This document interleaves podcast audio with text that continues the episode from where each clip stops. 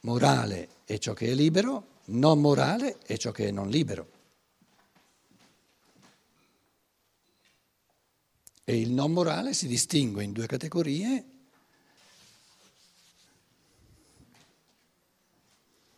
Allora, morale uguale libero, non morale e amorale. Non morale è ciò che potrebbe essere libero, quindi è immorale. Invece amorale è tutto ciò che non può essere libero, gli animali, le piante, le pietre.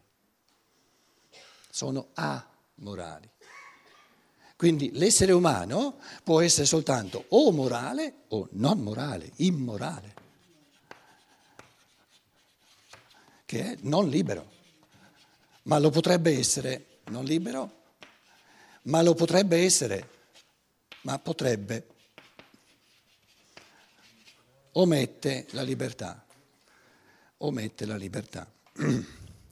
L'individualismo etico, 14, l'individualismo etico è in tal modo il coronamento dell'edificio che Darwin e Haeckel hanno costruito per la scienza naturale e la teoria dell'evoluzione spiritualizzata è trasportata nella vita morale. Tutto in base a percezione. Percepiamo, percependo le, le eh, guardando alle, alle, alle pietre eh, eh, constatiamo questo e questo e questo e questo, guardando alle piante constatiamo questo e questo e questo, l'emergere della vita, guardando, eh, percependo gli animali constatiamo l'emergere della sensazione, del, eccetera. Guardando all'umano percepiamo l'emergere della libertà individualizzata, dovuta allo spirito creatore che pensa. Lo constatiamo, ognuno lo constata in se stesso, altrimenti non è uomo. E dice questa creatività è, è come una potenzialità, non mi è data in toto, allora eh, non ci sarebbe nulla da fare, mi è data come una potenzialità, come una capacità, una facoltà che io posso sviluppare realizzare sempre di più, sempre più profondamente, sempre più vastamente. E il senso del tutto è godimento all'infinito.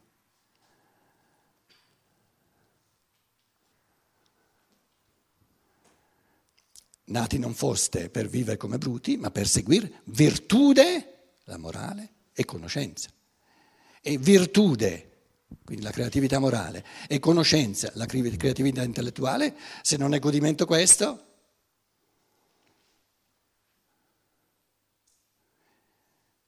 Nella morale tradizionale retriva bisogna chiedere il permesso per godere qualcosa, se no non è permesso.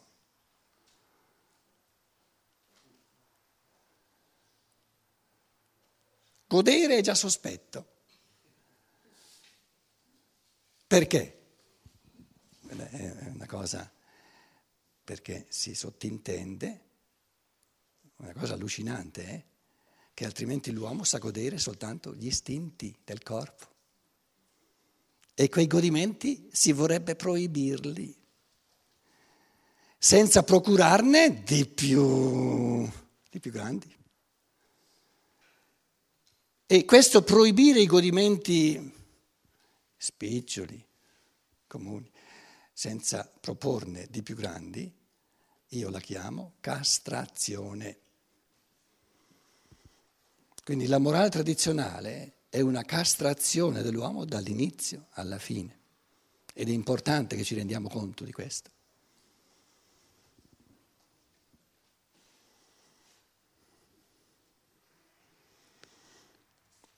Chi con mentalità ristretta assegna in anticipo al concetto di naturale un campo arbitrariamente limitato, der Begriff des Natürlichen, concetto di ciò che è naturale,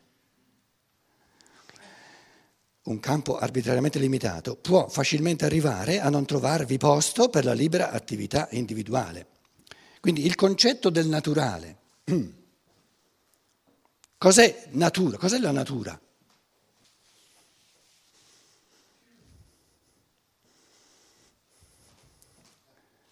Cos'è la natura? Natura.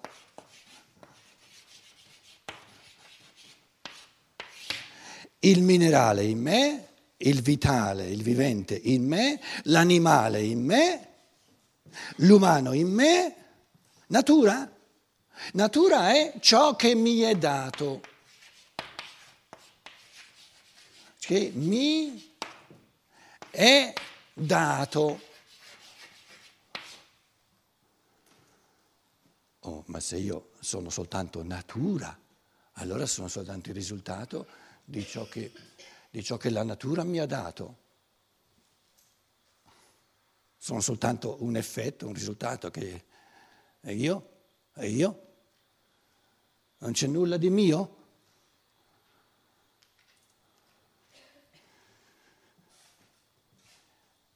Dentro a ciò che mi è dato c'è qualcosa che mi è dato senza essermi dato.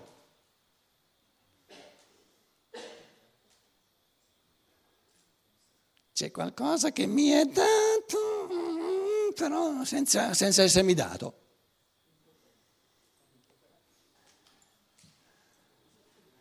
E cos'è come chiamiamo noi? Noi siamo tutti aristotelici, pensatori a livelli elevati. Che categoria vogliamo formare noi per qualcosa che mi è dato, però che io non ho il diritto di considerarlo soltanto come dato?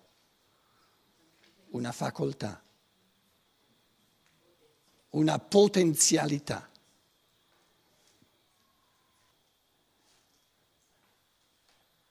Quindi la capacità di vivere sempre più liberi, la potenzialità della libertà fa parte della natura umana, non è sovranaturale, però è una facoltà che ha il suo senso soltanto nella misura in cui la esercito, la, la, la realizzo.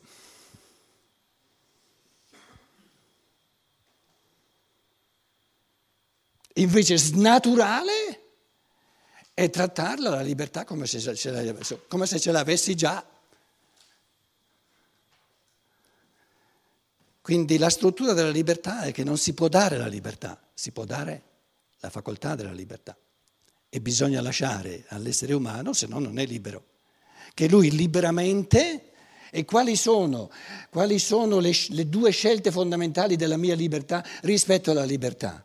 di afferrarla, di realizzarla, di, di, di, di, realizzarla sempre di più, oppure di omettere la realizzazione della libertà. Allora sono libero.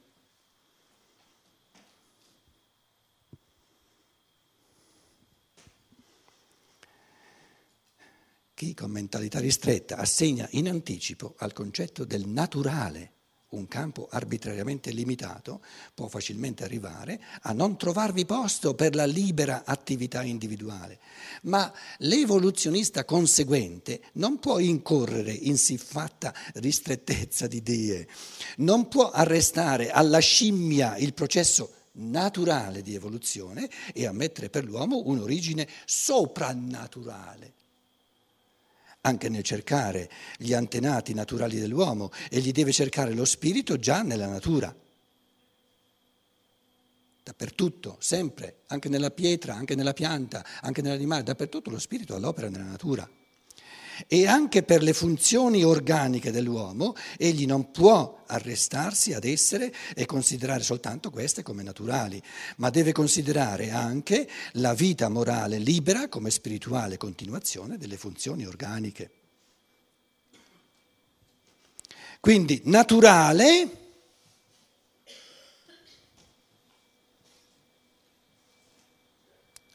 è la creatività dello spirito. La creatività dello spirito è la cosa più naturale che ci sia. E crea tutta la natura. E crea la cosiddetta natura umana, che è un, qualcosa di una, una pensata del tutto speciale, perché nella natura umana è compresa la capacità di diventare sempre di più uno spirito creatore, ma fa parte della natura umana.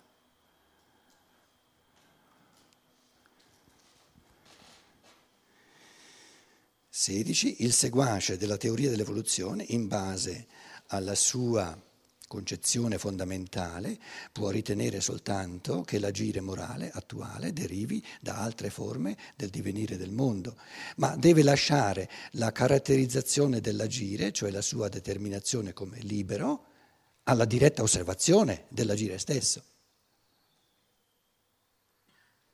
E percependo il pensare che noi è in base alla percezione del pensare che noi creiamo il concetto del pensare. E percependo il pensare, diciamo, il pensare è quell'elemento in cui l'essere umano lib- crea liberamente, oppure il pensare non c'è. Si resta sempre alla percezione. E questo concetto del pensare è stato creato nella prima parte della filosofia della libertà. Egli reputa infatti che gli uomini siano, si siano sviluppati da progenitori non ancora umani. Come siano fatti gli uomini, questo può essere però stabilito soltanto per mezzo dell'osservazione degli uomini stessi. I risultati di tale osservazione non possono riuscire in contraddizione risultare in contraddizione con una storia dell'evoluzione giustamente intesa. Solamente l'affermazione che i risultati sono tali da escludere un ordinamento naturale del mondo potrebbe essere ritenuta in contraddizione con la tendenza più recente della scienza naturale. Da una scienza naturale che capisca se stessa, che interpreti rettamente se stessa, l'individualismo etico non ha nulla da temere L'osservazione rivela la libertà come elemento caratteristico della forma perfetta dell'attività umana. La libertà deve venire attribuita al volere umano in quanto esso realizzi intuizioni puramente ideali. Perché queste non sono risultati di una necessità agente su di esse dal di fuori, ma qualcosa che si regge su di sé. Se l'uomo trova che un'azione è il riflesso di una simile intuizione ideale, egli la sente come libera. Libero è tutto ciò che io stesso creo. Ma in me, questo mica dice che in me tutto è libero, in me non, eh, nessun essere umano intelligente dice in me è tutto puramente creazione mia, tutta la mia corporeità non è creazione mia, tutto l'animico non è creazione mia. Noi riferiamo l'elemento della libertà creatrice, della libertà diciamo artistica, al pensare che pensa, idea, escogita, crea anche idee di comportamenti, idee morali. Quindi anche per la morale, anche per il comportamento, l'elemento di libertà va percepito, si può percepire soltanto nel pensare nel momento in cui io parlo di sentimento c'è subito una grossa fetta di non libertà, addirittura quando parlo di fenomeni corporei.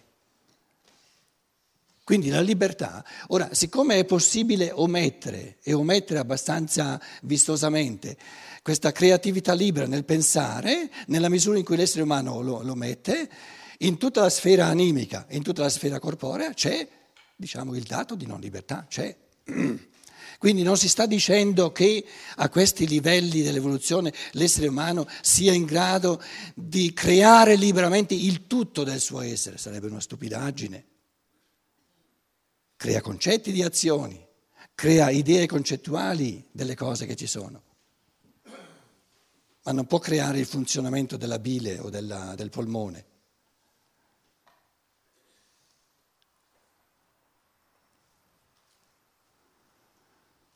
E perciò diventa il pensare così importante perché essendo l'unico elemento dove la creatività è possibile in assoluto e illimitata, è l'elemento di godimento, di pienezza somma dell'essere umano. Tutto il resto glielo dà la natura.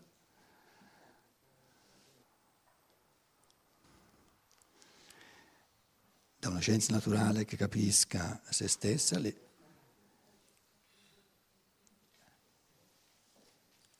Quindi se l'uomo trova che un'azione è il riflesso di una simile intuizione ideale, egli la sente come libera. In questo carattere di un'azione risiede la libertà. Ora, dal punto di vista citato, che cosa dobbiamo pensare della distinzione menzionata più sopra fra le due sentenze? Essere libero significa poter fare ciò che si vuole e l'altra poter desiderare a piacimento e poter non desiderare eh, costituiscono il vero significato del dogma del libero arbitrio. Hamerling, ne abbiamo parlato eh, a lungo allora, fonda la sua concezione del libero arbitrio proprio su questa distinzione, in quanto dichiara giusta la prima sentenza e chiama la seconda un'assurda tautologia. E gli dice, io posso fare ciò che voglio, ma dire posso volere ciò che voglio è una vana, vana tautologia. Che io possa fare, vale a dire trasformare in realtà esterna, percepibile, ciò che io voglio, ciò che mi sono proposto come idea della mia azione, è cosa che dipende da circostanze esterne e dalla mia capacità tecnica. Essere libero significa poter determinare da sé, con la fantasia morale, le rappresentazioni, i concetti che stanno alla base dell'agire, i motivi. La libertà è impossibile se qualcosa al di fuori di me un processo meccanico oppure un Dio posto fuori dal mondo e fuori di una pura illazione, è frutto di una pura illazione, astrazione, dicevamo prima, determina le mie rappresentazioni morali. Io sono dunque libero solamente quando produco io stesso queste rappresentazioni, questi concetti, queste idee e non, e non, e non quando posso semplicemente dare esecuzione ai motivi che un altro essere ha posti in me. Quindi la libertà non è nell'eseguire liberamente ciò che un altro vuole, no, la libertà non sta nell'eseguire liberamente la volontà di Dio. No, no, no, no, voglio che sia la mia volontà, soltanto allora sono libero. Quindi una, una, una, teologia che dice, ma guarda che tu la volontà di Dio la puoi fare liberamente e allora sei libero. E questo pensiero è un cavillo, è un inganno. Io posso decidere liberamente di fare la volontà di Dio che è fuori di me, ma questa decisione libera è la decisione di perdere la mia libertà, la mia autonomia. Libertà significa autonomia. Decido di perdere la mia libertà e di essere un appendice del Dio fuori di me e faccio la sua volontà. Se invece voglio essere libero, gli devo dare un calcio nel sedere e devo fare la mia volontà. Soltanto allora sono libero.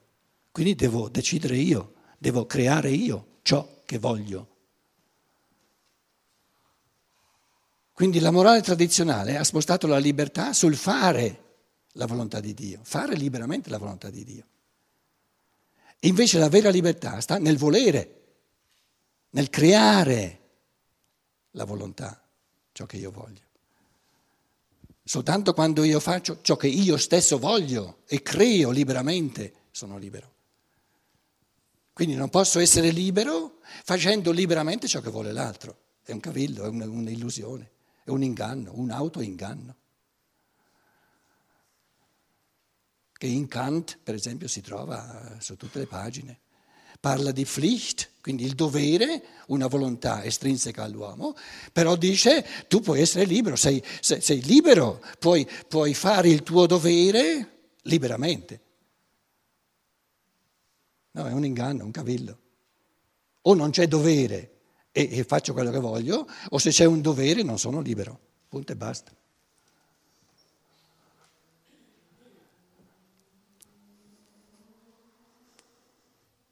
Chiaro che un discorso del genere spazza via tutta la Chiesa, tutte le autorità e lì eh, le cose vanno lentamente, ce ne accorgiamo.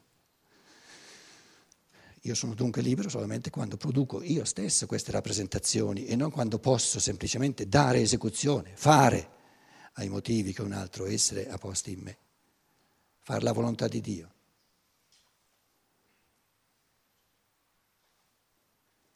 E che vuole sto Dio da me? Te lo dico io, sono il tuo superiore, te lo dico io. Ma allora è la volontà tua, scusa. Te mica sei Dio.